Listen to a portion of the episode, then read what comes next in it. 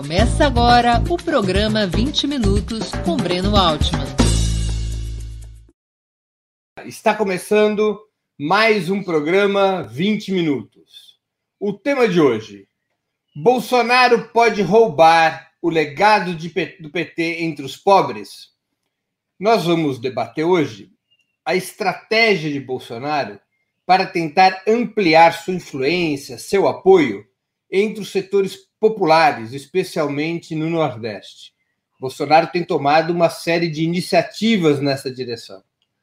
Adoção do Renda Brasil é um dos seus planos, inauguração de obras naquela região, tentativa de estar presente nos estados principais do Norte e Nordeste, faz parte da sua política para tentar a reeleição. Dará certo? Tem fôlego? Pode provocar um dano ao Partido dos Trabalhadores? A Lula? Esse, essa é a discussão de hoje. Bolsonaro pode roubar o legado do Partido dos Trabalhadores entre os pobres? Vamos primeiro prestar atenção no que tem feito Jair Bolsonaro. Desde o início da pandemia, e até mesmo um pouco antes, porque isso é um processo que vem ocorrendo desde 2019. Bolsonaro veio perdendo base de apoio entre as camadas médias, aquelas classes sociais que os institutos de pesquisa chamam de classes A, B e até C. Por que, que ele vem perdendo apoio? Basicamente, porque esses setores com maior renda assistem com muita com muito desconforto e até uma certa revolta o comportamento de Jair Bolsonaro frente à pandemia. Seu comportamento leniente, seu comportamento oportunista, que é corresponsável pela morte de milhares e milhares de brasileiros.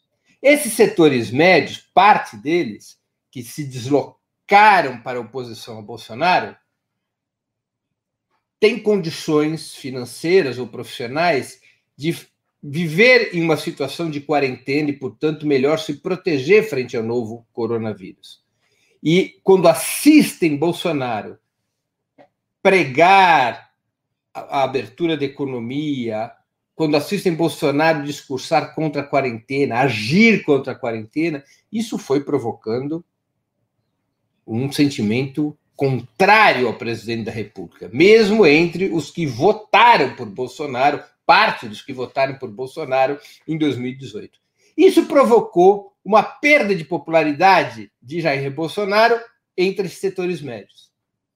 Mas Bolsonaro busca compensar isso, ganhando certo apoio, buscando certo apoio dos setores populares, aquelas classes sociais que os institutos de pesquisa chamam de DIE, e que nos últimos 15 ou 20 anos, majoritariamente, tem acompanhado o Partido dos Trabalhadores e Lula. Bolsonaro, desde o início, teve um cálculo político-eleitoral voltado para esses setores.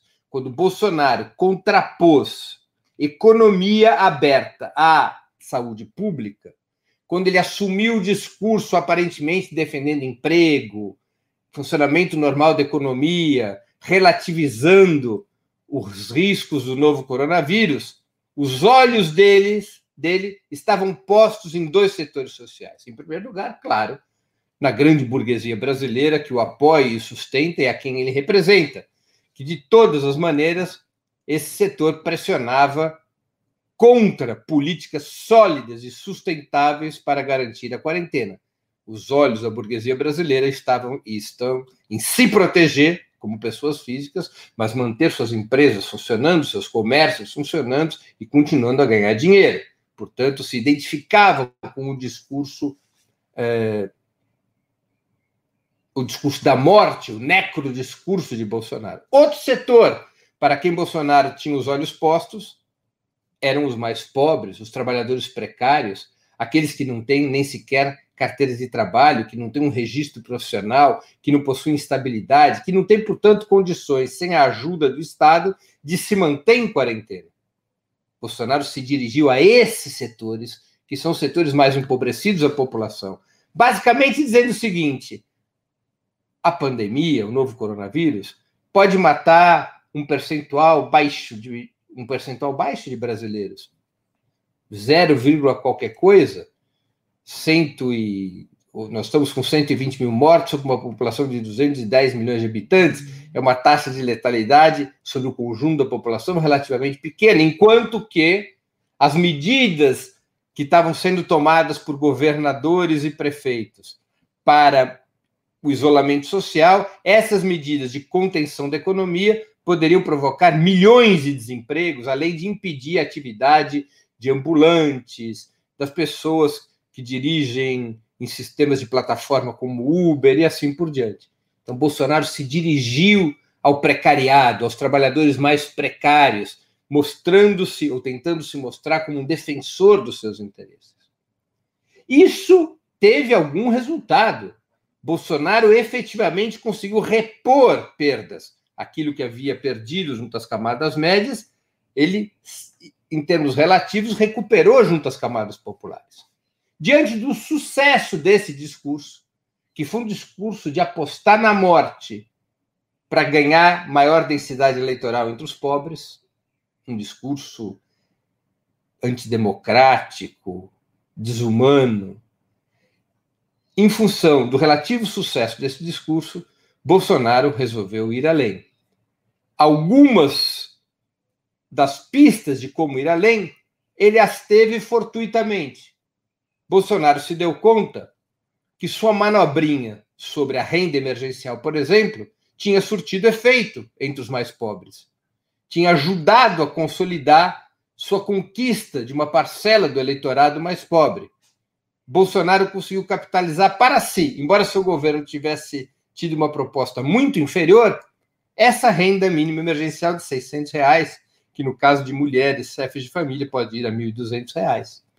Lembremos como isso aconteceu. O governo Bolsonaro, através de Paulo Guedes, propunha uma renda emergencial de 200 reais.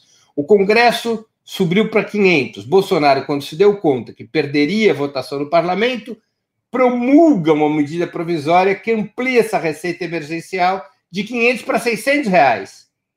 E operou nas redes sociais, nos meios de comunicação, para se apresentar como o pai dessa renda emergencial, o que rapidamente surtiu efeito entre os setores mais vulneráveis e pobres da nossa população.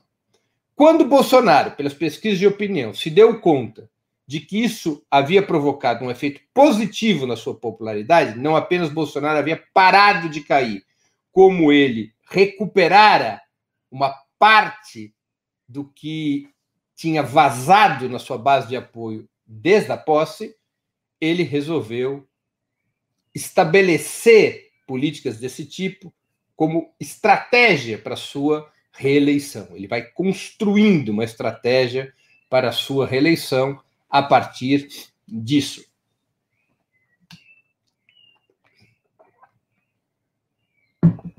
Bolsonaro, evidentemente, não quer trocar a política neoliberal por uma outra política. Alguns analistas têm feito essa afirmação alguns analistas especialmente vinculados ao mercado financeiro. Bolsonaro está abandonando as políticas liberais, as reformas liberais e vai adotar um modelo neodesenvolvimentista. Vai repetir o que fez o ditador Ernesto Geisel. Vai voltar a ser uh, o mesmo Bolsonaro que defendia as políticas estatistas da ditadura e assim por diante. Tudo isso é balela, faz parte de, da pressão no mercado financeiro em defesa das reformas liberais de Paulo Guedes, ou faz parte de análises precipitadas até mesmo de certas vozes de esquerda. Bolsonaro não quer alterar em nada a política neoliberal. Se vier a trocar Paulo Guedes, o fará por alguém muito parecido com Paulo Guedes, como, por exemplo, o atual presidente do Banco Central, que é um homem do capital financeiro, Roberto Campos Neto. Mas Bolsonaro quer flexibilizações na política neoliberal para poder ter alguns instrumentos demagógicos que ajudem na sua reeleição. Um desses instrumentos é o Renda Brasil, que é uma substituição do Bolsa Família por uma renda de 300 reais, bastante acima da Bolsa Família, para permitir a ele avançar junto aos pobres e avançar no Nordeste, tradicional fortaleza do voto petista. Nas mãos de Bolsonaro, o Renda Brasil, substituindo o Bolsa Família, é puro instrumento demagógico. Não é parte de uma estratégia de transição de modelo, como foi durante os governos petistas. Nos governos petistas, o Bolsa Família foi uma entre várias políticas públicas cuja meta era a expansão do mercado interno de massas a partir da distribuição de renda.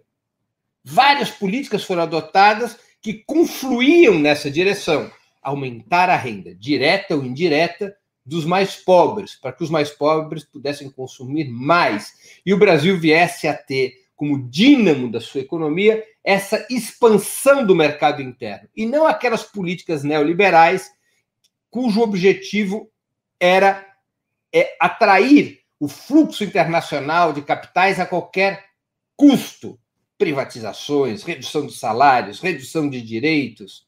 Era esta a dinâmica das políticas neoliberais que os governos petistas queriam substituir por uma outra dinâmica, baseada no mercado interno de massas. Bolsonaro não tem qualquer visão estruturante a esse respeito.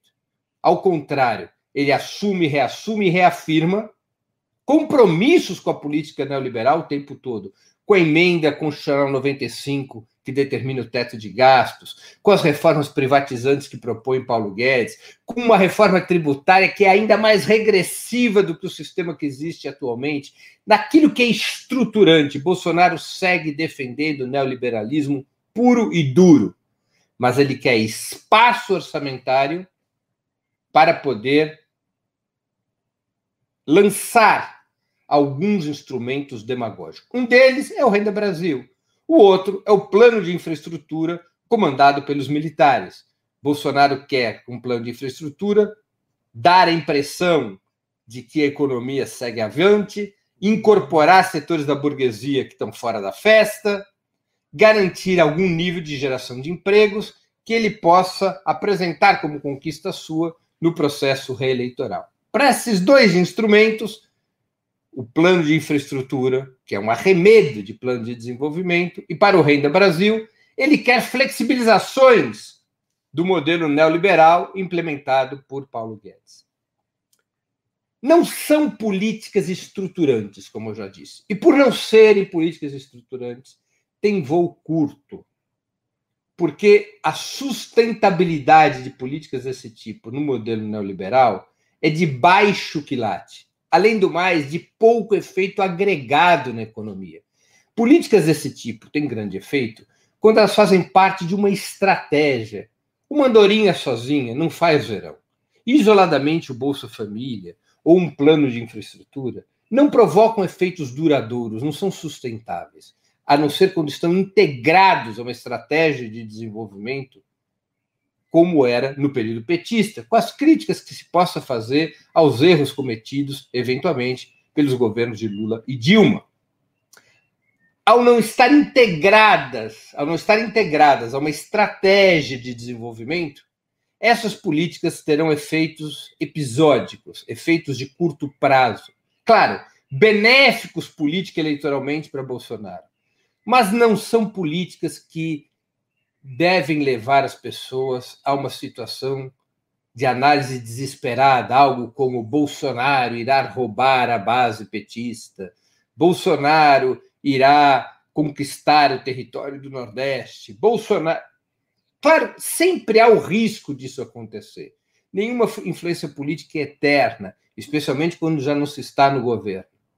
Mas tampouco se pode cair no outro extremo, achar que Bolsonaro, com uma política neoliberal e alguns instrumentos demagógicos, na maior crise econômica da história do país, que Bolsonaro irá conseguir, num passe de mágica, alterar sua correlação de forças entre os mais pobres.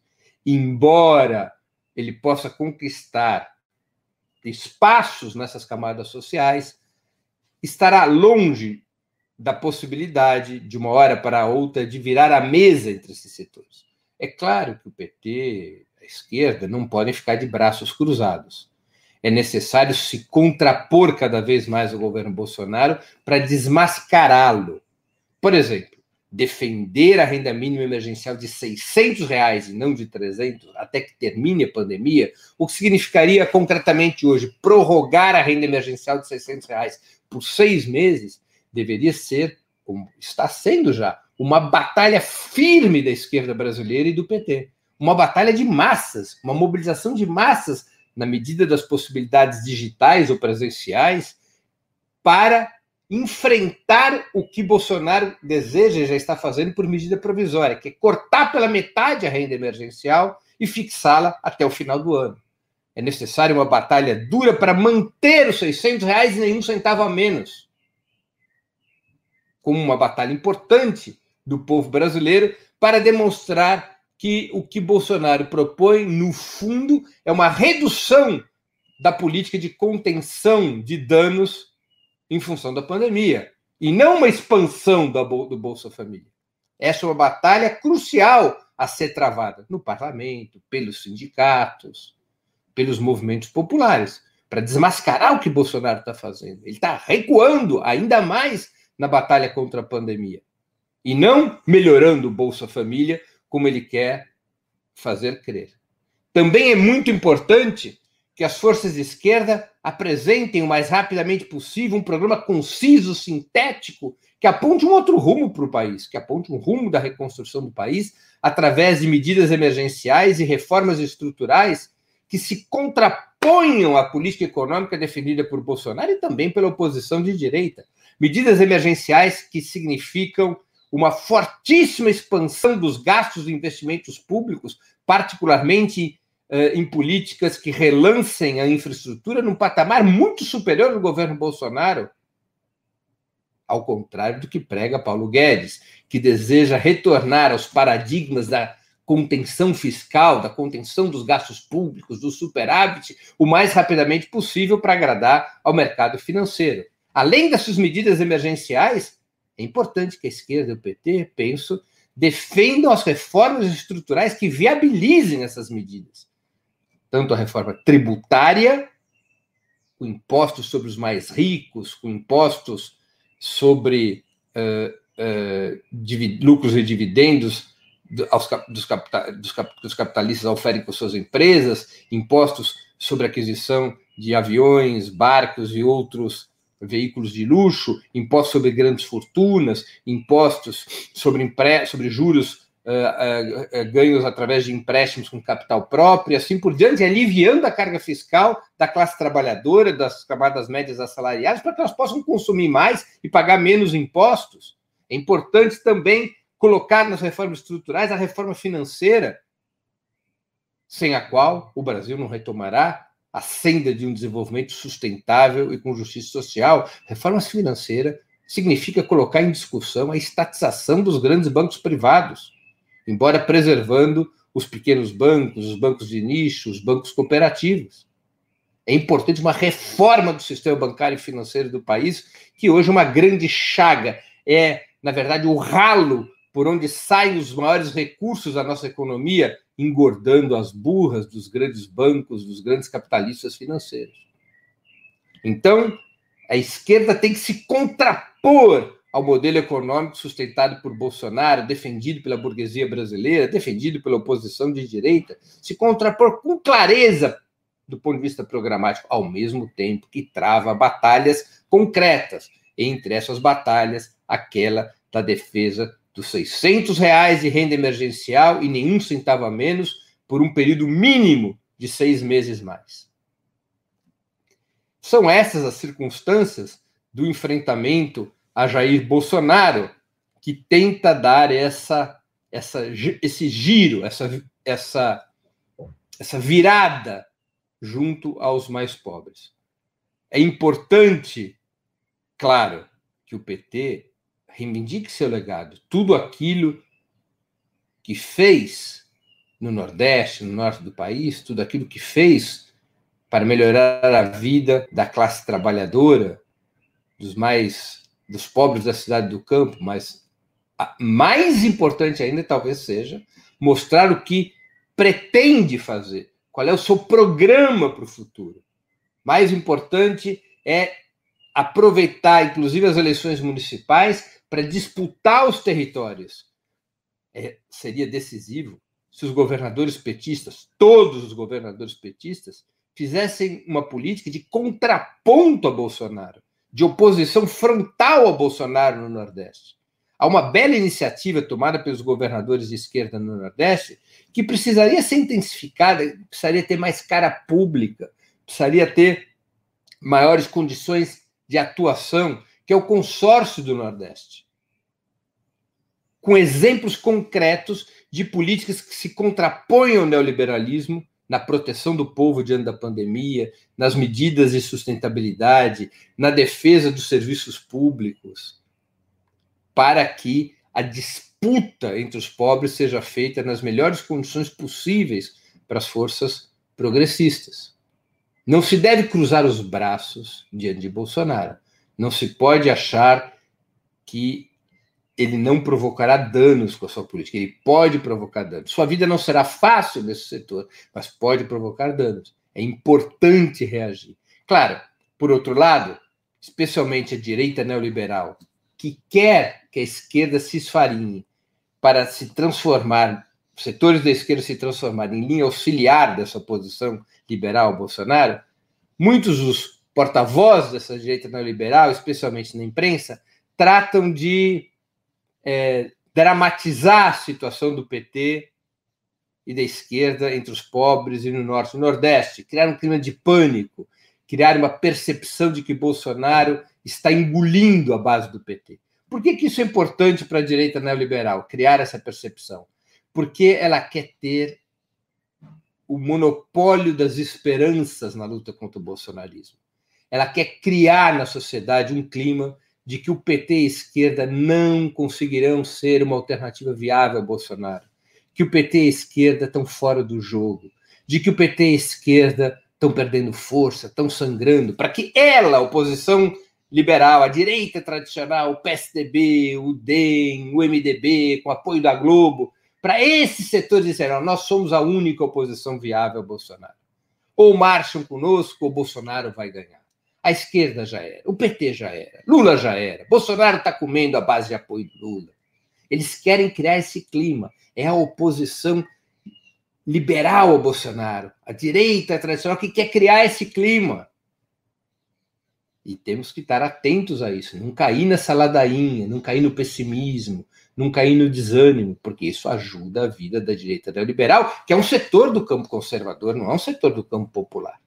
A esquerda precisa ter mais confiança nas próprias forças para enfrentar o Bolsonaro e se constituir como alternativa independente de governo e poder. Concluo assim minha exposição. E agora a gente vai para as perguntas dos nossos espectadores e espectadoras. Há uma série de perguntas. Comentário da Vilma Maria. Eu acredito que o Bozo não está com sua bola toda, principalmente aqui no Nordeste. Aqui no meu Pernambuco é fora genocida. Boa, boa notícia essa da Vilma Maria. Paulo Simone. Eles atuam 24 horas nas redes, mas certamente acentuarão estratégia no momento eleitoral. 2022, então, será uma carnificina, literal. É verdade, o bolsonarismo só pensa em 2022. Está pouco se lixando para a pandemia ou para a crise econômica. Eles estão em plena campanha reeleitoral. Maurício Rezende Habert. Breno Altman, quais estratégias você acha que devem ser feitas para que o povo saiba que o auxílio emergencial e a origem do rei do Brasil não são méritos do governo Bolsonaro? Olha, Maurício, é, há que se levar em conta que quando se é governo da República, se tem muitas vantagens comunicacionais. Não é razoável imaginar que a oposição de esquerda possa se equiparar ao Bolsonaro nesse quesito. Agora, a oposição de esquerda conta com algo muito importante a seu favor, que são organizações sociais, populares e sindicais e partidárias de força por, pelo país todo. Partidos como o PT, o PSOL, o PCdoB, sindicatos, centrais sindicais, movimentos populares, e é necessário fazer um embate contra o Bolsonaro. É menos um embate sobre o passado, sobre quem é o autor do quê, e mais um embate sobre o presente e o futuro. É importante desmascarar na vida concreta que o que Bolsonaro faz é demagogia. Eu vou repetir algo que eu já disse na exposição. é necessário lutar por 600 reais e nenhum centavo a menos para mostrar que o que Bolsonaro pretende com seu Renda Brasil de 300 reais não é melhorar a Bolsa Família, mas piorar o apoio é, para as pessoas, as famílias, durante a pandemia. Nós ainda estamos na pandemia. O Brasil segue num, num platô, num patamar estável há meses de 1.000, 1.200 mortes por dia. Ele está querendo reduzir a renda emergencial e não aumentar a Bolsa Família.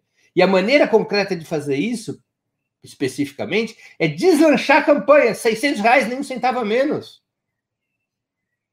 Como uma luta popular e de massas. Porque isso desmascara Jair Bolsonaro. Estela Araújo.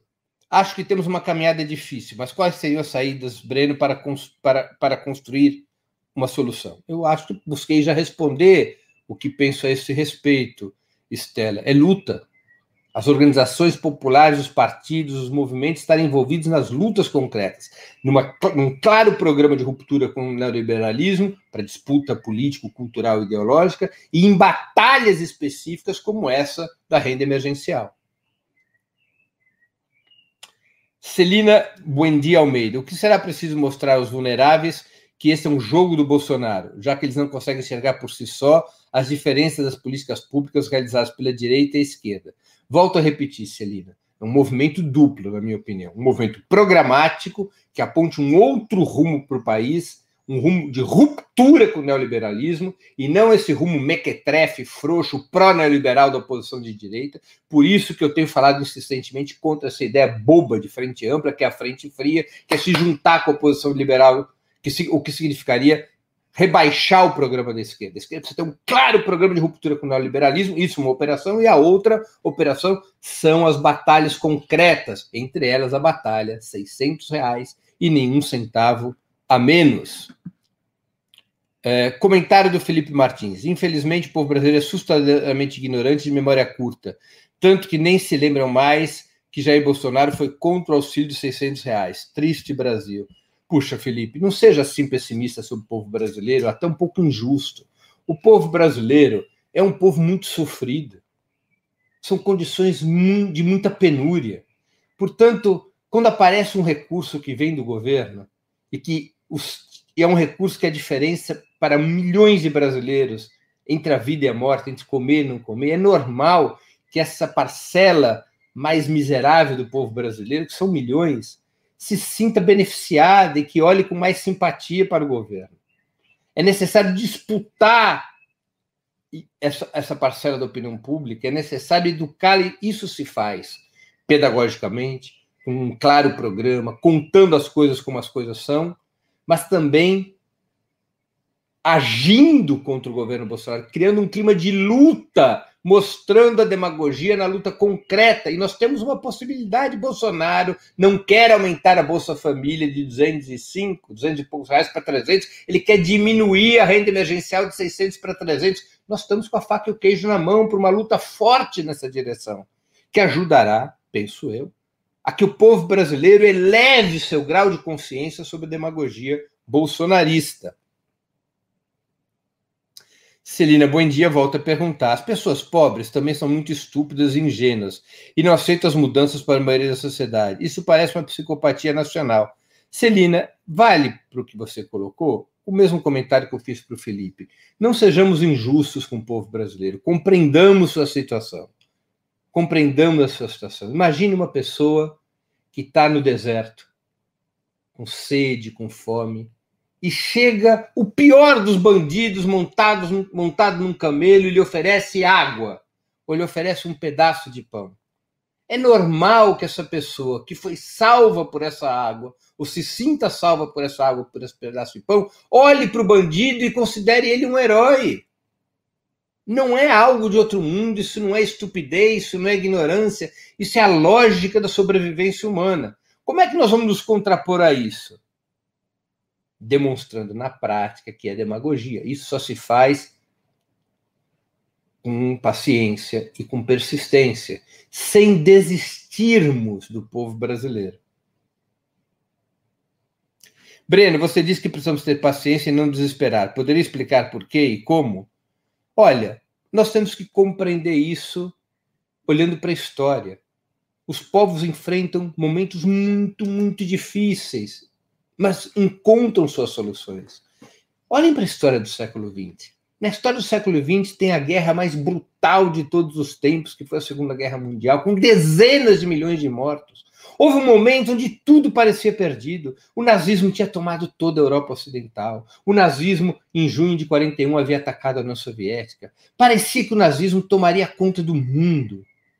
Poucos anos depois, Hitler estava morto. Os povos enfrentaram o nazismo e o derrotaram. O mesmo aconteceu em várias outras oportunidades da história. É olhando para a história que a gente deve aprender a não se desesperar. Os povos não se deixam abater sem luta, os povos irão lutar. O povo brasileiro encontrará sua hora de lutar de forma massiva. Olhemos para a história do Brasil. O povo brasileiro precisa readquirir autoconfiança. Está quebrada a autoconfiança do povo brasileiro depois do golpe, que hoje celebra, se é que se pode usar essa palavra, quatro anos. São quatro anos de derrotas duríssimas. A autoconfiança do povo está quebrada. A confiança do povo na, esquerda está quebrada. Isso vai se reconstituir. Vamos lembrar, pra, olhar para a história do Brasil. Em 73, 74, parecia que a ditadura militar tinha vindo para ficar. A esquerda estava presa, ou estava morta, ou estava exilada, já não havia quase mais nada. A ditadura vai para as eleições de 74 perde as eleições de 74 para o MDB, o único partido de oposição. Alguns anos depois, em que tudo parecia perdido, greves operárias, movimento estudantil, fundação do PT, fundação da CUT um pouco depois, 83, 37 anos de fundação da CUT, comemorados na semana passada. Em poucos anos, depois de um momento em que tudo parecia perdido, o povo brasileiro levantou a cabeça, foi à luta, criou um gigantesco movimento de massas, greves, protestos, que desembocaram na campanha das diretas já. Então, olhando para a história, é que a gente aprende a não se desesperar, a ter persistência e paciência. É, Jânio Praciano pergunta qual a minha avaliação da proposta do Rui do PCO. Eu não, não sei qual é essa proposta, eu precisaria conhecê-la. É, Celso Oliveira, você não acha que, essa, que a política dele pode ser fundamental, mesmo para as eleições municipais? pode ter feito em algumas cidades, mas é, ainda não está amadurecido o suficiente. O bolsonarismo tem um grave problema porque não conseguiu constituir um partido para chamar de seu. Ele está usando vários partidos como barriga de aluguel. Deverá ter resultados razoáveis em algumas capitais, em algumas cidades importantes, e em outras não. Eu vejo as eleições municipais deste ano com um provável resultado fragmentado entre as distintas forças nacionais. É, Estela Araújo me pergunta, Breno, que é necessário uma frente, não se tem dúvidas até onde essa frente iria. Eu acho que é uma frente que precisa, é uma frente popular, uma frente das forças de esquerda, com um claro programa anti-neoliberal, uma frente que dialogue com o povo, que organize o povo, que se contrapõe ao bolsonarismo, que permita à esquerda recuperar protagonismo e que seja a base para um novo governo popular, um novo governo de esquerda no país. O país só tem saída pela esquerda não há outra saída possível para a reconstrução nacional do ponto de vista dos interesses do povo brasileiro. É, e, finalmente, Klinger Souza. Estatização de bancos é privados é fantasia que atrapalha o discurso progressista. O que os bancos públicos fazem de revolucionário hoje? Nada. É preciso uma regulação corajosa do BC. Não, estatização de bancos privados é qualquer coisa menos fantasia. Muitos países capitalistas em crise já o fizeram. Em si não, tem, não é uma medida revolucionária, não é uma medida socialista, é uma medida para garantir que o Estado controle os fluxos de crédito em momentos de grave crise nacional, de crise estrutural como a que a gente está vivendo. Sem o controle dos fluxos de crédito, é muito difícil praticar uma política de reindustrialização do país, é muito difícil expandir a agricultura familiar, é muito difícil garantir que as micro, pequenas empresas tenham crédito. Veja o que está acontecendo com as próprias medidas da pandemia. Os grandes bancos privados detêm, impedem que o crédito chegue na ponta, porque eles só emprestam para as grandes empresas, porque eles têm autoridade real sobre a moeda. Quem é o dono da moeda no Brasil? É o Banco Central? Não é o Banco Central, são os bancos privados. Porque eles decidem para quem vai o crédito. Não é o governo. O governo aprova medidas de subsídio e os bancos não emprestam. Então, são medidas regulatórias que nada tem de fantasioso, como mostra a história de vários países. De vários países. Né? É, além, claro, não basta numa coisa que Lígia Souza tem razão. Não basta pensar na estatização dos grandes bancos privados. É necessário compreender uma reforma completa do sistema financeiro, o que pressupõe uma reorganização dos próprios bancos públicos. Os próprios bancos públicos têm que estar voltados para esse projeto de desenvolvimento. Nesse momento não é o que se passa. O Banco do Brasil é gerido, por exemplo, como uma instituição privada hoje.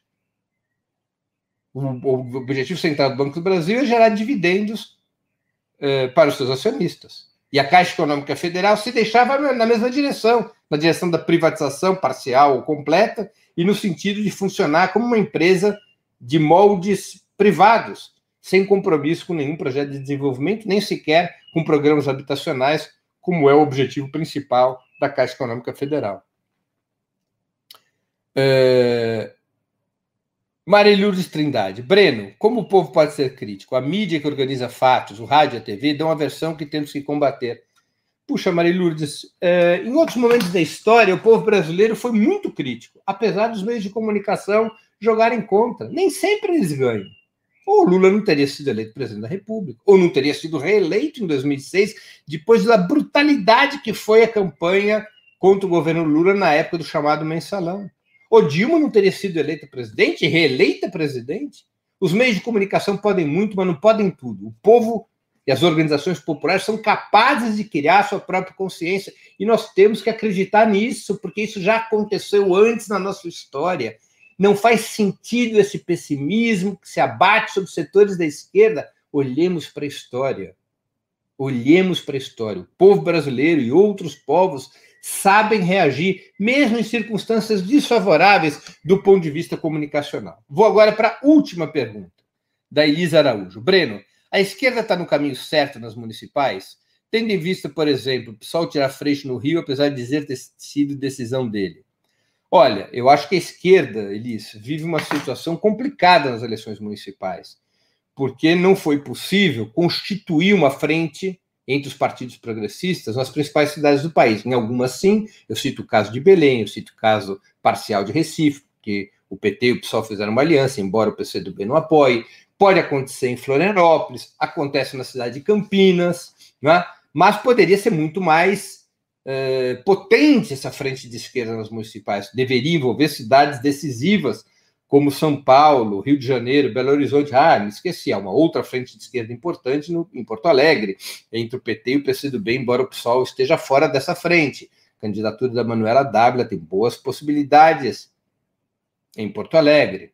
É possível também se constituir uma frente de esquerda com chances importantes de vitória em Fortaleza, com a Luciane Lins sendo candidata do Partido dos Trabalhadores. Mas se poderia ter ido bastante além não se conseguiu construir essa frente de esquerda. É, por problemas políticos que enfrentam as forças progressistas, interesses conflitantes, especialmente entre a centro-esquerda e a esquerda. Todo mundo sabe que o problema principal no Rio de Janeiro não foi Freixo, não foi a situação interna do PSOL, embora houvesse problemas no PSOL. O problema principal no Rio de Janeiro foi que a centro-esquerda não aceitava fazer frente com a esquerda.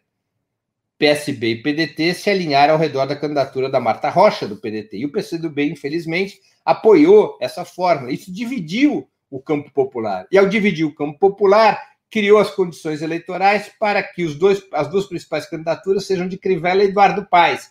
Nesse contexto, certo ou errado, Freixo, Freixo desistiu de concorrer porque viu que as possibilidades de vitória haviam se apequenado, em função da divisão que a centro-esquerda promoveu no Rio de Janeiro. Então, este é um problema. A centro-esquerda tem se descolado da esquerda, especialmente Ciro Gomes faz esse movimento. Percebam as alianças do PDT, por exemplo, com o DEM no Nordeste. O cálculo de Ciro Gomes é o principal problema no campo popular hoje. É o cálculo eleitoral, bater no Bolsonaro, bater no PT, para tentar conquistar o eleitor de centro. E isso não ajuda na unidade das forças populares e provoca danos já para essas eleições municipais. Há erros também de outros partidos, do próprio PT, do PSOL. Os erros não são apenas de Ciro Gomes, são os mais graves, são os erros da centro-esquerda, mas também há erros dos partidos de esquerda. E há uma situação concreta que a gente tem que analisar, que é o problema de não existir mais coligação proporcional. Quer dizer, os partidos podem se coligar para apoiar o mesmo candidato a prefeito, mas não podem se coligar para uma chapa de vereadores. Isso obriga, parece obrigar, os pequenos partidos a lançarem candidatos a prefeito para puxar a votação das suas chapas de vereadores. É o cálculo que os partidos menores têm feito por todo o território nacional. Isso atrapalha também uma política frentista. Encerro aqui o programa 20 minutos de hoje, depois de responder a última pergunta dessa nossa jornada. Eu queria agradecer a todos pela audiência. Aqueles que gostaram do programa, por favor, o compartilhem, ajudem na sua difusão. Para assistir novamente esse programa e a outras edições dos programas 20 Minutos, se inscreva no canal do Opera Mundi no YouTube. Curta e compartilhe nossos vídeos, deixe seus comentários. O jornalismo de Opera Mundi é mantido com o seu apoio. Faça uma assinatura solidária em www.operamundi.com.br. Com um pequeno valor mensal, você nos ajuda no desenvolvimento de um jornalismo independente e de qualidade. Obrigado pela audiência e até a próxima.